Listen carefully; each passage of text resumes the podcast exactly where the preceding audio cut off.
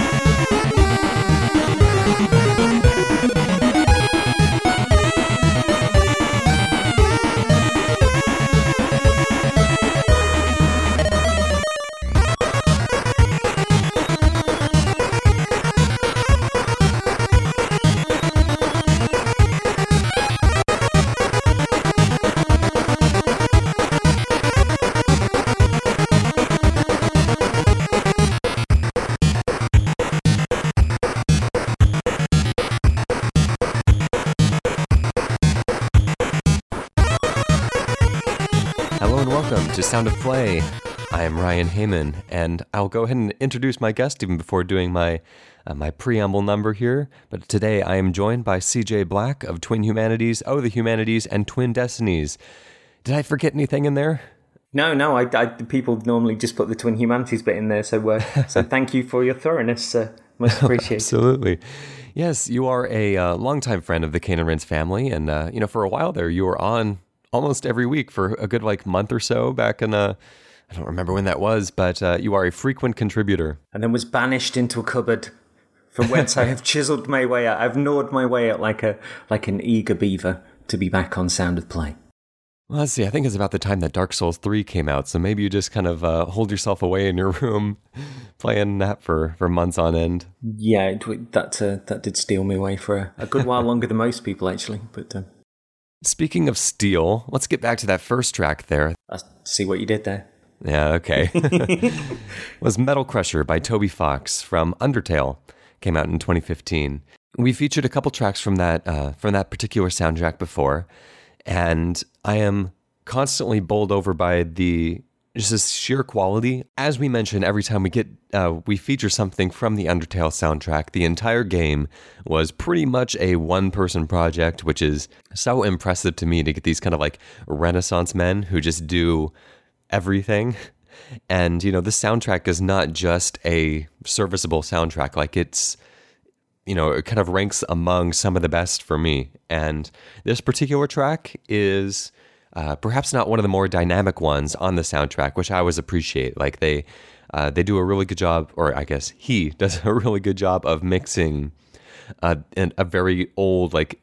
8-bit uh, chiptune sound with I don't even know how to describe it like Super NES or PlayStation type like synthy music and creates like really full just hard hitting walls of sound um, this song kind of it doesn't hit those same extremes to the same degree, but it does a lot of interesting things, even if it stays within more kind of like one register.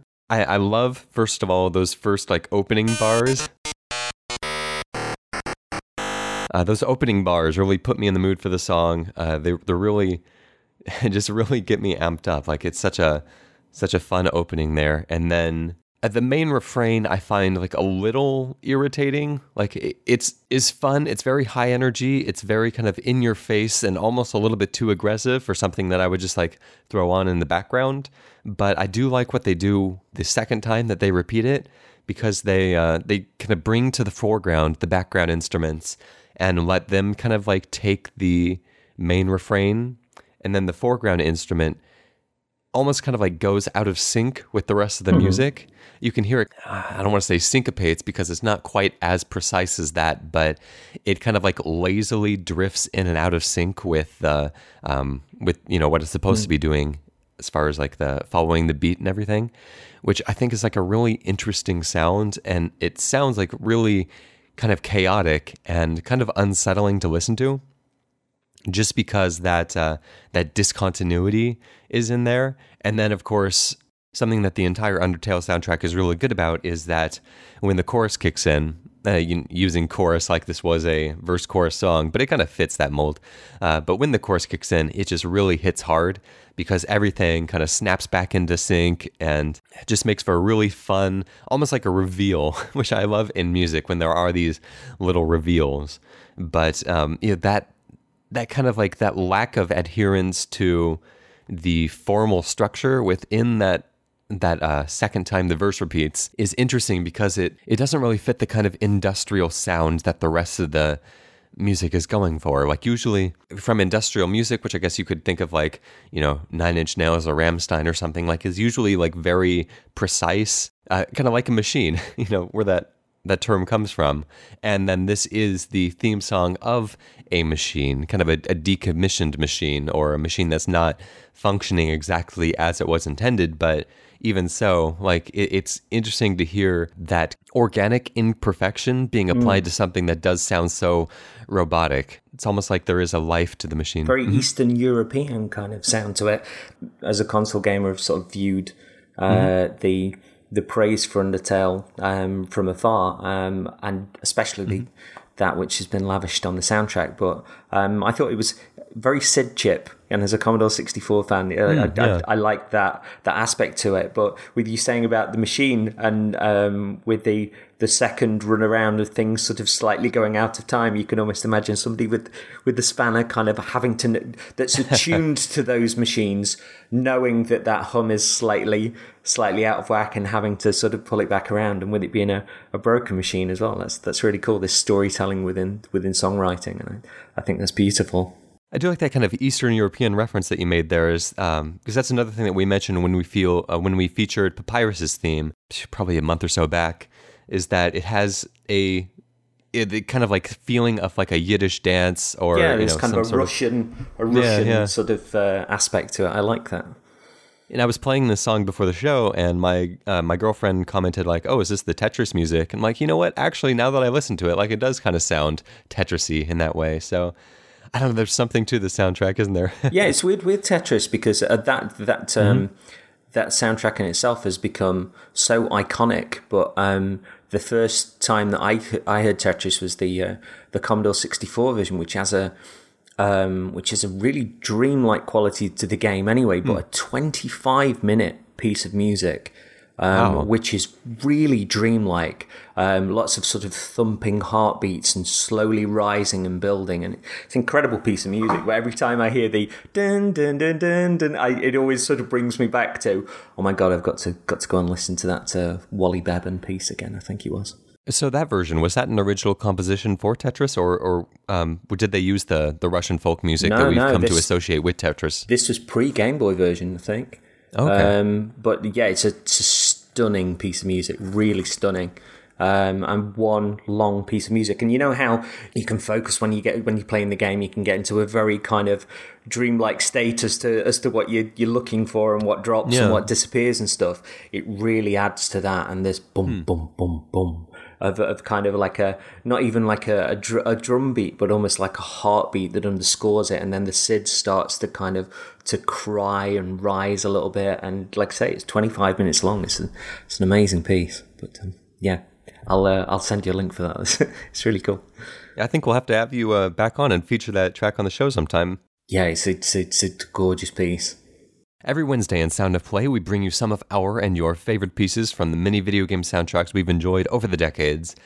Uh, you've heard me talking already, and you might have uh, been able to guess from my cadence, but I'm a little sick today. I'm hoping that we'll be able to get all the gross stuff out in the edits, but I am uh, I'm just barely kind of ice skating along underneath my my awful kind of phlegmy throat at the moment, and so I might have to uh, to surrender more of the talking time to CJ, uh, which of course you know we've had one of our most eloquent and beloved speakers on the shows to on the show today, and so it could not have worked out any better in that regard. Oh, bless you. But Thank you. apologies if I if I sound a bit gross and terrible.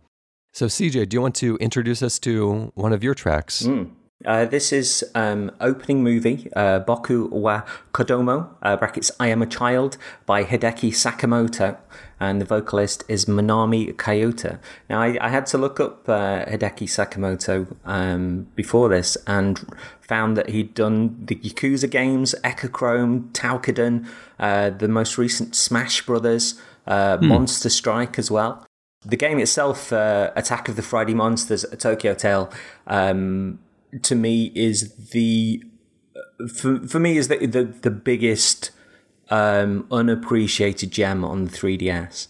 Um, it's uh, about a, a young boy in this uh, this small village in Tokyo, and um, the way he interacts with the people around him, like the the, uh, the the guy at the police station and his mum and dad, and the card games he plays with his friends, and it's all really really beautiful. I mean, it's by level five, so it's got that um, that wonderful Hayao Miyazaki look that they that they um, Yeah, they took on a level a level further in Ni no Kuni, but.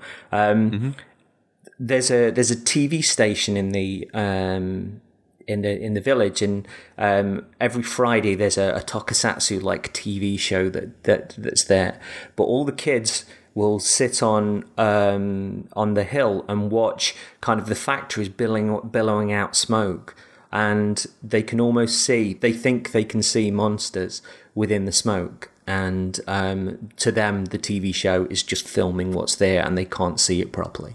And there's this mystery of um, is there something a little bit different about the town? Um, is it the kids' imaginations and the beautiful sort of uh, the, the 70s joy of kids not having distractions of video games or things like that and just their their own play together? Um, and I remember when I finished the game, it was um, it was a break I was having at uh, at one of the um, the Game City festivals in Nottingham, and I finished the game and I was sitting in this in this little toast bar with people like having coffee, tea, and like munching munching on toast and stuff, and I sobbed my heart out, and I, I was I was biting on my lip not to let out one of those kind of moments. the game is a hmm. classic. I, th- I think the, the card game in itself is beautiful, but it captures the essence of being a child in a way that resonates with me from from from my own growing up, um, and the importance of imagination and play, um, and the you know the mysteries of world of the world around you. But there's there's something genuinely special in that that storytelling, and the the end is is magnificent. The song itself uh, that opens the movie is just sort of a um, a sort of two and a half minute ditty, and it's it's it's opened with this with this female voice that said, "I squinted my eyes at the bright white shirts fluttering in the wind. Not even the alabaster clouds against the cerulean sky com- could compare to their vivid light. Sotakun, he's a mi- miraculous boy born to the earth. We both came to this city towards the end of summer in 1971. I really like him." And then Sotoku sings this song, and um, it says, This is Tokyo Setagaya Ward, Fuki no Hana, lot number three. When you climb the green hills, so much green to see, watch the Tamagawa River run under the bridge. I am a child. It was only 10 years ago that I was born, living on this planet so blue, looking up at the great big sky. I am such a small living thing, growing up so big. My dad is a dry cleaner. He works really hard, but he's a little odd. My mum really loves to cook. She always has a smile, but she makes mistakes too. Both my mum and dad love me. I don't really know why. What should I do? There's this real innocence in that. It's Yeah. just like somebody's. It's like the, the the kid's sort of doing little essay of what he did in his holiday, or to Yeah, or, yeah. or at school to, to to talk about the uh, the people around him, and um, that resonates in the game as well. Like there's a bit where there's some uh, there's some bullies that are threatening somebody, and he finds this uh, they finds this pipe and he shouts down it like a monster and it comes out the other the other end and like the bullies are like oh the monsters are real because even even the the bullies that are you know the most grown up of the of the kids mm-hmm. all the kids believe that you know that the TV show on at the end of the week is just the TV station filming the monsters they can't quite see through the factory smoke. Um, it's it's magical. I absolutely love the game to pieces, and I hope you like the song. 目を細めて風に揺れる白シャツの眩しさに見入る。青空に湧き上がった入道雲でさえかなわない、その鮮やかさ、光。そうたくん、彼はこの星で生まれた奇跡の男の子だよ。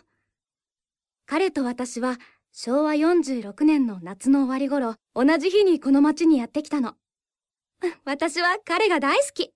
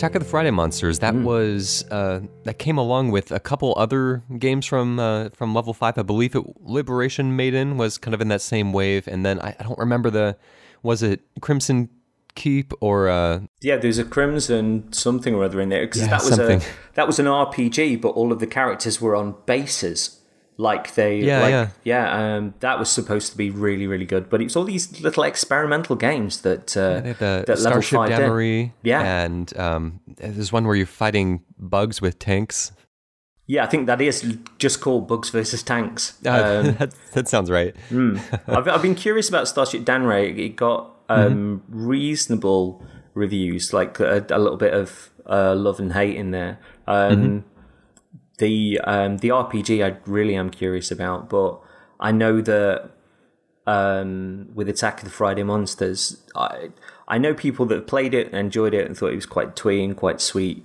Um, it it it punched buttons for me. It, it, it just mm-hmm. just threw me, and that ending, the the the ending is just astonishing. I, for all this, for all the um, the wondrous subtlety and the way the game plays out with these little mysteries, almost like a little TV show in in, in of itself. Yeah. yeah. Um, when all of those things come together in a crescendo towards the end, they don't disappoint. They're just they're magnificent. Um, and it's it's actually a game that I'm afraid to play twice because that first playthrough meant so much to me. Uh, yeah. Uh, I don't know if a second playthrough could could ever do that because I I made a memory with it, and um, and especially the the moment of being at like a, a games festival and sitting in that um, in that toast bar and kind of really really sobbing at how wonderful and emotional and brilliant and that the ending was. I I don't. I wouldn't want to numb that with a second experience, as daft as it might say. My favorite thing about the game was to really feel like you can inhabit this space, like you become familiar with this town. And I think more than anything, like they did a really wonderful job with the sound design Yeah. And I love just plugging in the headphones and then hearing all the the bugs and the river rushing by. And Yes. it really it does a good job of putting you in a like a real sense of like place and uh, makes it feel so real. And even when you find a new card, the kind of ching never gets old from, Yeah, from when yeah. you from when you hear it. It's such a, a, a wonderfully resonant sound. But yeah, what a what a lovely game. And the artwork was um, was all the same guy. Like the the um, I believe the the guy that that created it um, was the art designer. Yeah, here we go, Kaz Ayabe. Um, Designed it, um, wrote it, and worked on the art direction as well. So tip of the hat to you, sir. Definitely more of this, please, especially on on handhelds, because I can. I mean, the, Yeah, the way yeah. that people um, will speak about things like Life is Strange is the way that I reacted Mm-hmm. to this, and I think that that these sort of games on a handheld are, are just wonderful to pass the time because it was like inhabiting a photograph for me, or a, you know, Mm, yeah. a little, little portal back to being a, a kid that ran around and sort of uh, got beyond the the arguments of his parents by just th- this wonderful sugar rush of play and drawing and comics and um, exploring and adventures and all of those things. So yeah, there's there's something gloriously summer holidays about it. Yeah. We actually have a lot of Japanese tracks on the show today. I'm just kind of realizing here. But uh, our next track is another, I guess, very Japanese piece. Uh, this comes from Craig from the forum, who says, I've previously raved about the brilliant N64 Ganbare Goemon soundtrack, but going back, the series has consistently had great music. They're high energy songs with influences from pop, rock, jazz, and Japanese enka. Here's one from the excellent second Super Famicom game, and the Super Famicom does a remarkable job with traditional Japanese instruments. As with most of Konami's properties, Ganbare Goemon is dead. The series saw an awful charmless reboot for the PS2, and then a wonderfully styled DS game, which borrows heavily from Japanese paintings, but still retains all the quirky oddness the series is known for. Also, like most Konami series, it lives on through pachinko slot machines. I was delighted to find this track when searching YouTube. It's an updated version of many old Goemon songs, including the Super Famicom composition, Every Cloud Has a Silver Lining. So this is Fortress by Kazuhiko Uehara, Tomoya Tomita, and Nobuyuki Akena. This is a this is a very short track, but it is very high energy. It packs a lot of music into its 56 seconds, and we may loop it a couple times just because it is so short. And uh, you know, but it's a really fun track, as Craig introduced very well. I don't really have anything to add to his introduction, so let's go ahead and uh, and play that track there.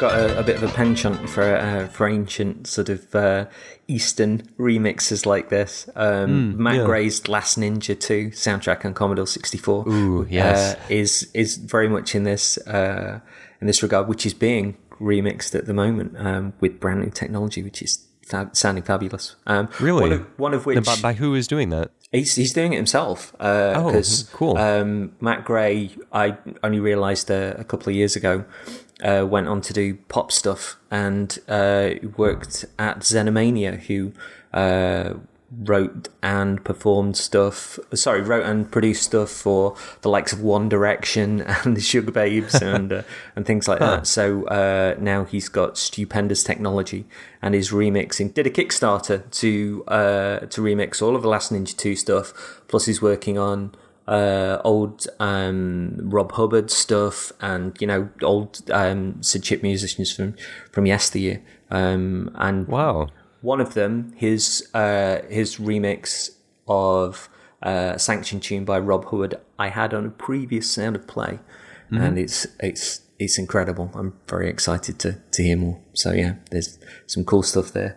So uh, funky bass line on that Goemon. Uh, Yeah. the Goemon tune as well. I will say my, my only connection to Goemon in this regard is that is the film uh, which came out a few years ago, um, which is the nearest thing to a Final Fantasy film you will ever see in your life, and it's uh, it's directed by um, the same guy who did Casshern, which is my favorite film ever. Yeah, when you say nearest thing to a Final Fantasy film, Hmm. for one, it uh, assumes that Final Fantasy is like a singular entity that can be represented in one particular way. I don't know. But, There's, uh, there's this there's this wonderful degree of of, of bombast about the, the Mm-hmm. Goemon film that it, it laughs at itself Hmm. rather a lot. There's moments where it, it almost goes a little bit Bollywood and going into like big songs and stuff. Uh, the the costumes are very lavish. It tells this this almost this old 50s type uh, Hmm. epic that, that you don't see on, on cinemas anymore. And there's, there's even one sequence which is isn't a million miles away from a um, a very famous unisequence from uh, Final Fantasy X. Um, you know, all done sort of really quite cheaply. And uh, I know Casshern was was using green screen before green before Hollywood did green screen, and Casshern was made for like five million dollars, where the first Hollywood uh, one, which was Sky Captain, was something like eighty million.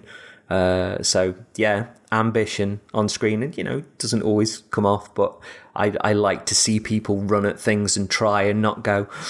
I don't know if we can quite pull that off. You know, run at it with your heart. I'll believe it if um if there's enough sincerity in there. That sounds like fun, actually. It's a it's a good catch movie. up I that. it. Um, Casshern on uh, was a strange one when it was released in the states because uh, DreamWorks cut half an hour out of it. Oh, which, wow. Which was just baffling. It's a it's a tremendous film. I well, it's a, it's a film that, that that really moves me. I know. Again, I thought um, a few people thought it was it was really shallow, but I I notice a little bit more to it um, every time I watch it. But um, I'm due another viewing of that. I haven't seen it for years. Very cool.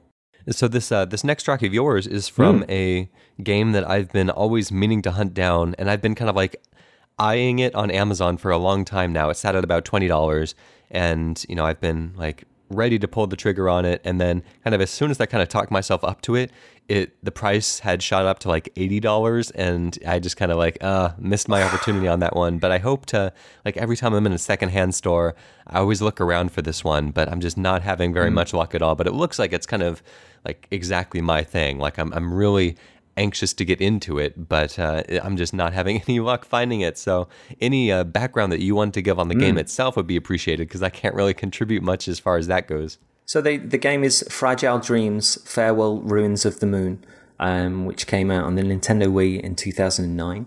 Um, it was uh, published by Namco Bandai and developed by tri-Crescendo, who I believe have done uh, a number of the Tales games and Eternal Sonata as well. Um, it's um, it was one of those that was that was coming out for the Wii and then seemed to kind of drift before it was finally released in the West.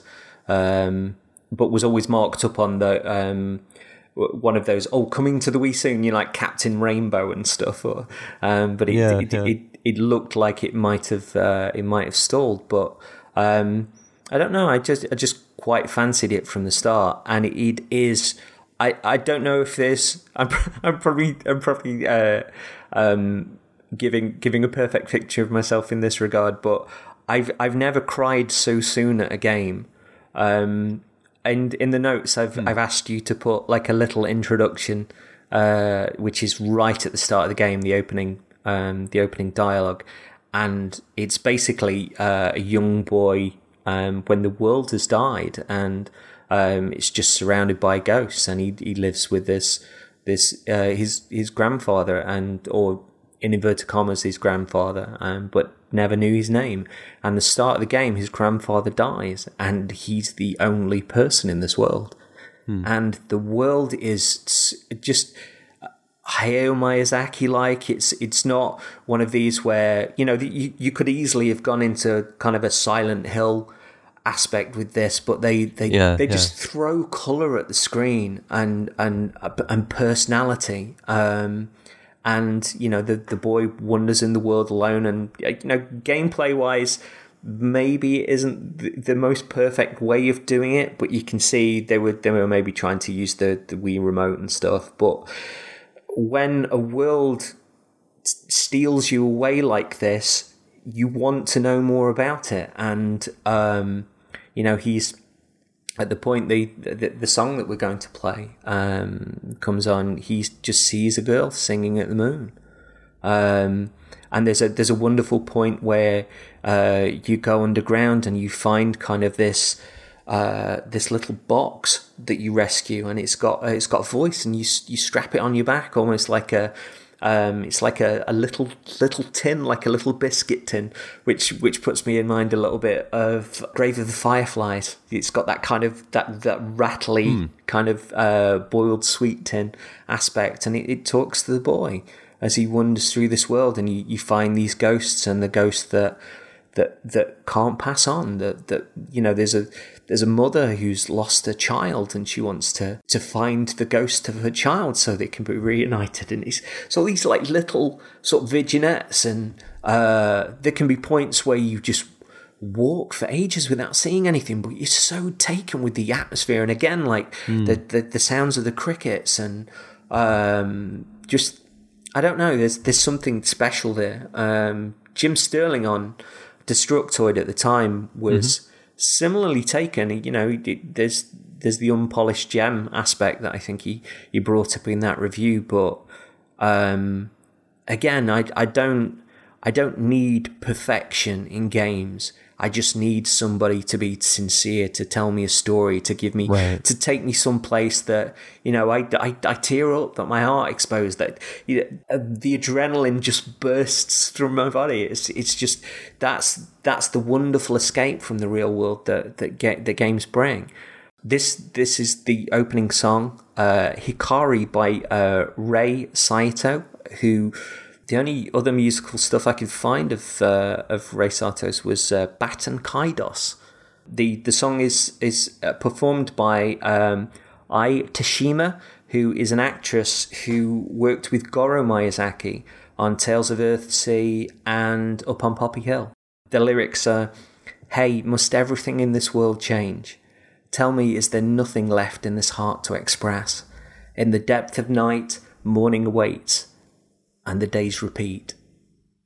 Hey, if even our promise will one day be forgotten, oh, how I wish for this song to reach you. From the end to a new beginning, these tears greet the day. Far away, far away, the shadows of days past yearn for light. Far away, far away, I hold on to the delicate shimmer, the ever shifting, ever changing light and shadow, just what awaits us beyond them. At the very end of a summer that was all too short, the old man I was living with passed away. Even after all the years we spent together, I never knew his name.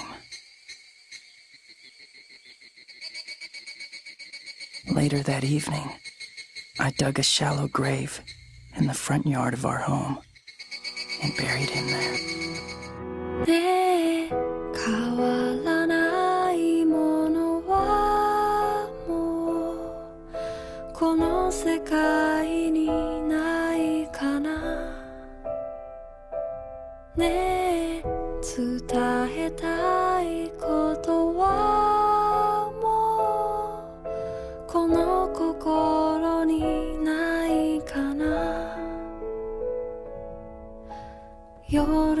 口朝が待つ繰り返す日々。ねえあの約束さえも忘れてゆくのならば。ねえ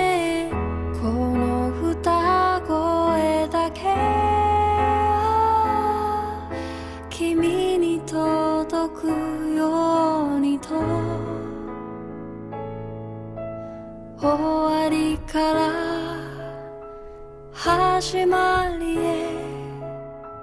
溢れ出す涙から始まる。今日遠くへ遠くへ。過ぎた時の影星。光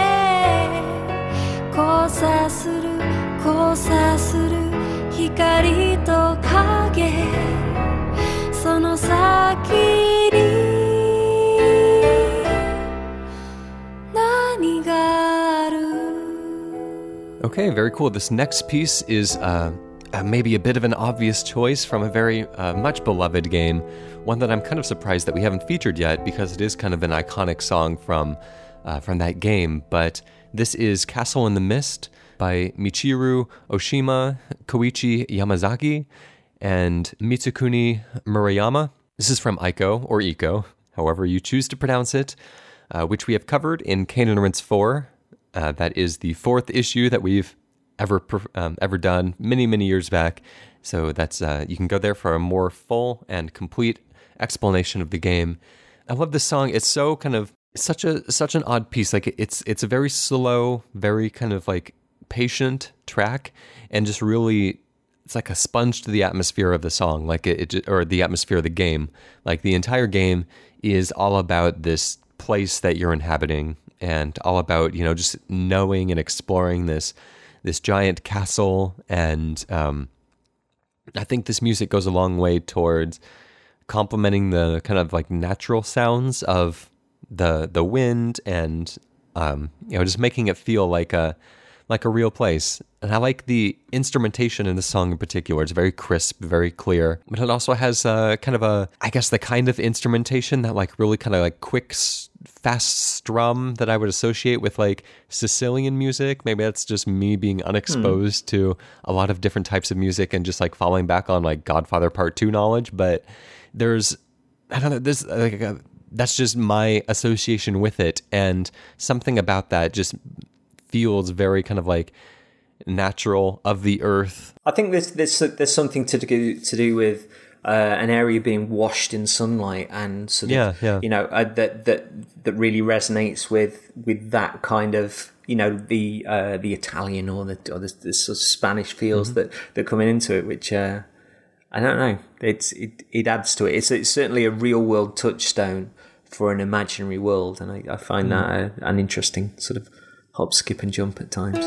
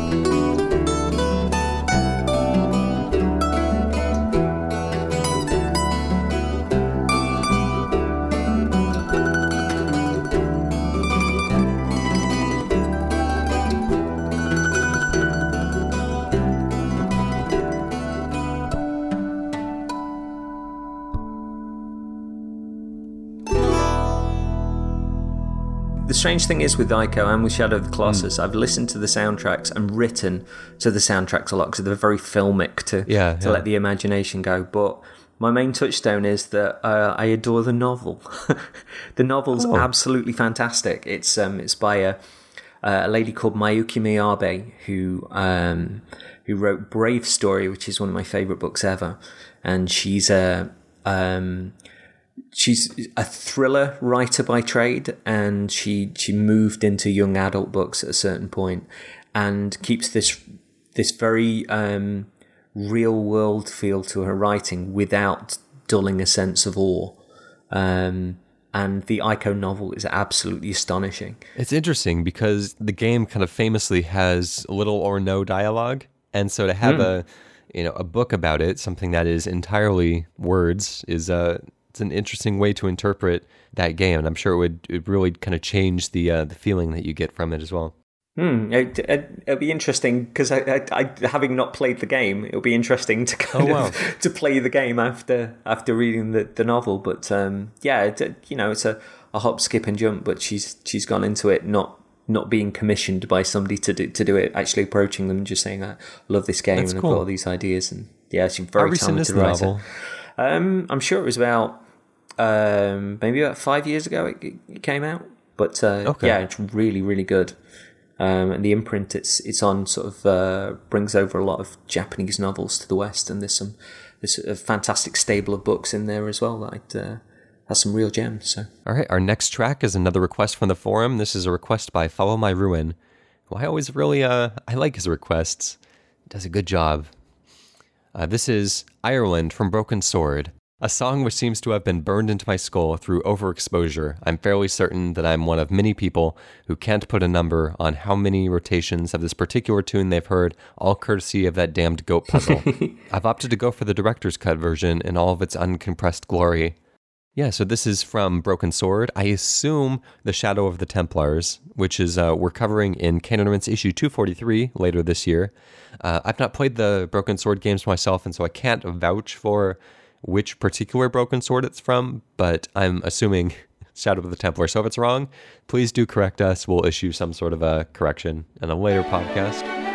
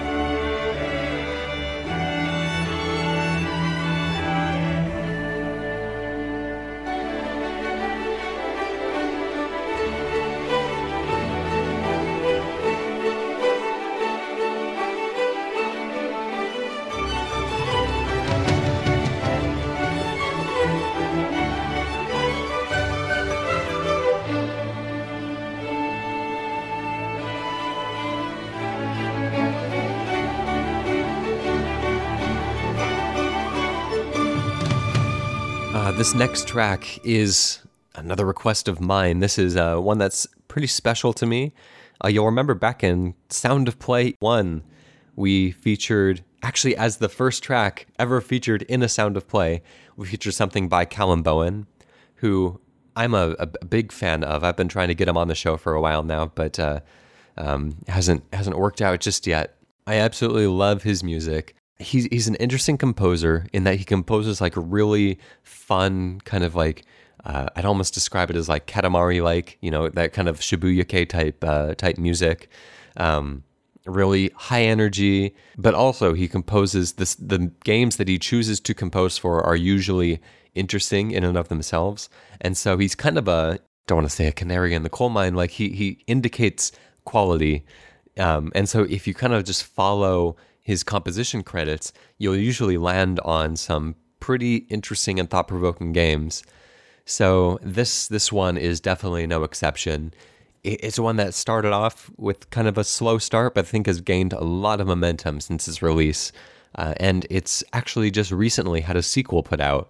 This is Lovely Planet, put out by Quick Tequila, and it is a mm, an arcade type speed running first person shooter type game.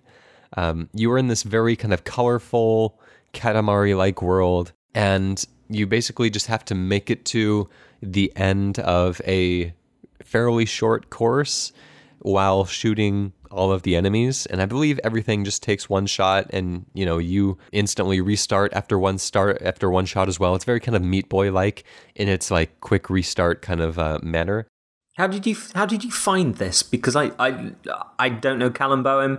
Uh, mm-hmm. I um. I, I remember the game uh, just before it was coming out on Xbox One. I saw a trailer for it, but I flat out love this piece of music and will devour this soundtrack. um, tell me more about sort of Bowen and where you where you found this. Have you played the game, or did, we, was it just a case of kind of loving his work and then seeking out sort of the, the new soundtrack? Yeah, I kind of came to this through the back door. Uh, my first exposure to Calum Bowen was in a bundle of like indie game soundtracks that I bought at one point, and it, it came with uh, Super Ubi Land, which I I loved the the soundtrack to. It, it came with the soundtrack to Super Ubi Land, I should say, and it was such a such a vibrant soundtrack, such like a magnificent, like just very colorful, very enthusiastic, um, you know, Katamari like again, I will say. And so that was it was the I believe the theme from Super Super Ubi Land that I featured as the first sound of play track back on our issue one, and um, you know, in doing some research into his music, I listened to a lot of the other soundtracks and started kind of hunting down like what has this guy been associated with. And I came to Moshi Moshi, which was an uh, interesting game, which I really liked. Came to uh, this soundtrack, which kind of immediately gripped me with the the sound, which there's a certain like there's a quality to this entire soundtrack that just you know permeates it throughout.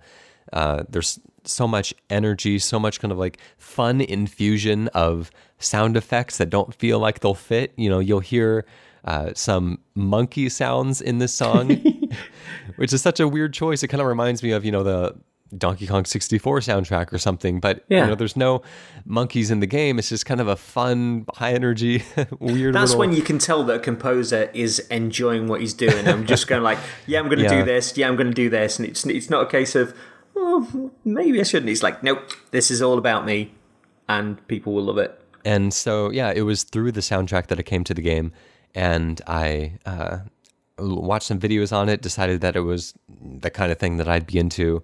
Uh, bought a copy of this, and I think I even got another copy for uh, for Darren Gargett, hmm. and um, seemed like the kind of thing he'd be into.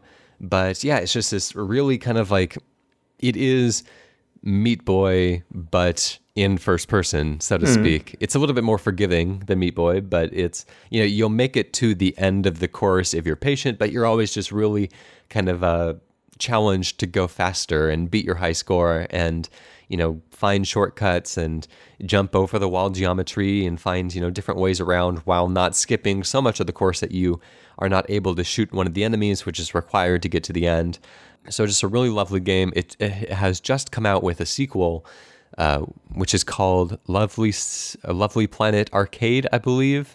Which I, I can't really speak to the quality of that because I've not played it yet, but I assume that it's still really on point. Calum Bowen returned to compose the soundtrack for that game, which I've listened to. I just, you know, last night bought all of Calum Bowen stuff that I haven't bought yet because it's uh, it's up on Bandcamp and his soundtracks are, you know, like two quid a piece. It's not very expensive at all. The soundtrack to Lovely Planet Arcade is a lot different than this first soundtrack. Um, I guess on initial listen, I'm not like as in love with it as I am this one. It, it's not quite as like exuberant, but it, it definitely does have a uh, very distinct sound to it. And really, like that second soundtrack feels more like a higher energy, like Animal Crossing sound. Okay. And this one is very much like a Katamari sound. And so I wonder if he's almost kind of like emulating different styles for these different soundtracks to hmm. set them apart. I'm definitely going to be checking out more Calum Bowen hmm. uh, because I really like this, and I've not. It's always nice to, to find a, a new composer where where you just sort of like, oh yeah, I'm I'm I'm going to have me some more of this. Uh, so Yeah, definitely. He is highly recommended by me. He is gaining a lot of popularity these days. Um, you know, he was relatively unknown just kind of a couple years back, but since, you know, kind of recently, he's come to a lot of kind of higher profile projects, especially as Lovely Planet hit the consoles and became somewhat of a sleeper Steam hit. Um, I think it was included with a Humble Bundle as well. And so it's certainly making its circulation. And this one is not a Japanese track, as many of these others are. It is an English track, but it definitely emulates a Japanese style.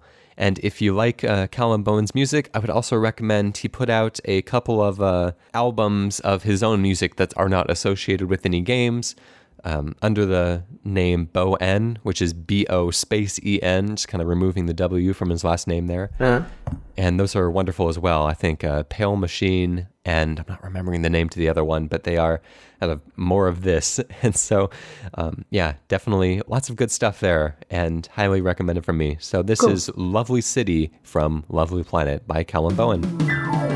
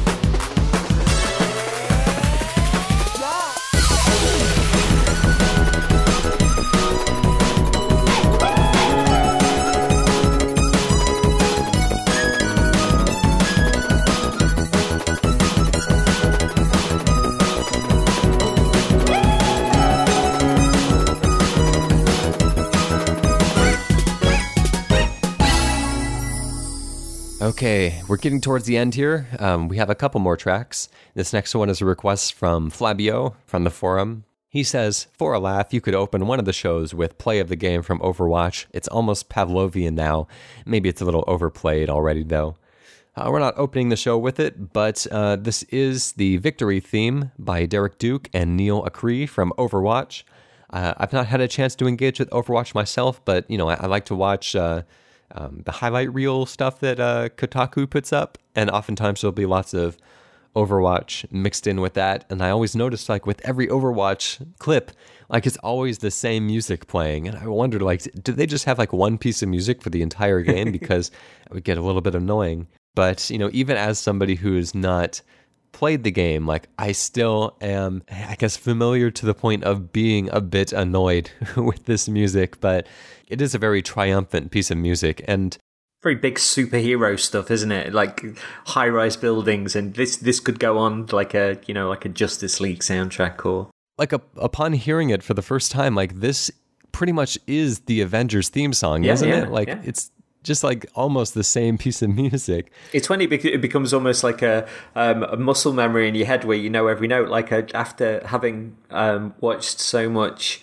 uh, Street Fighter Five uh, Evo stuff on on Twitch, that dun dun dun dun dun dun dun dun that plays after after um, sort of every match and uh, every little ad break. I'm, I was thinking, how how do I track this down? What what kind of what what would you call this song?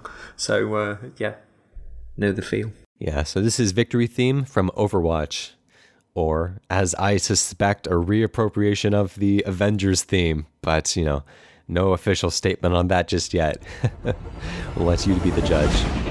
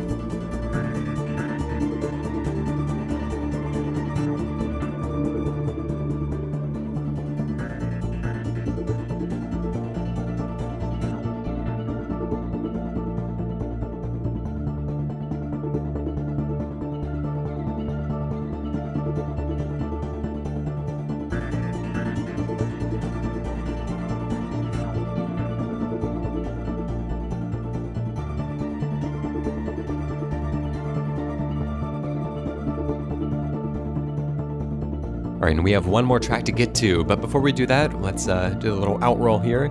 You can venture over to our forum at caneandrinse.com slash forum, where you can request tracks of your own. We have lots of uh, lots of requests already, but we always appreciate some more. We pick from the new and the old.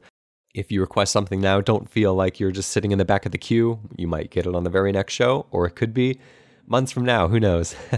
we don't really have any kind of method to our madness. Sometimes we pick songs that kind of like go nicely with one another, but uh, sometimes it is just a real eclectic mix that we like to fit into. Uh, I am doing a little bit of a theme show in a couple of weeks from now, but um, more on that when that comes around.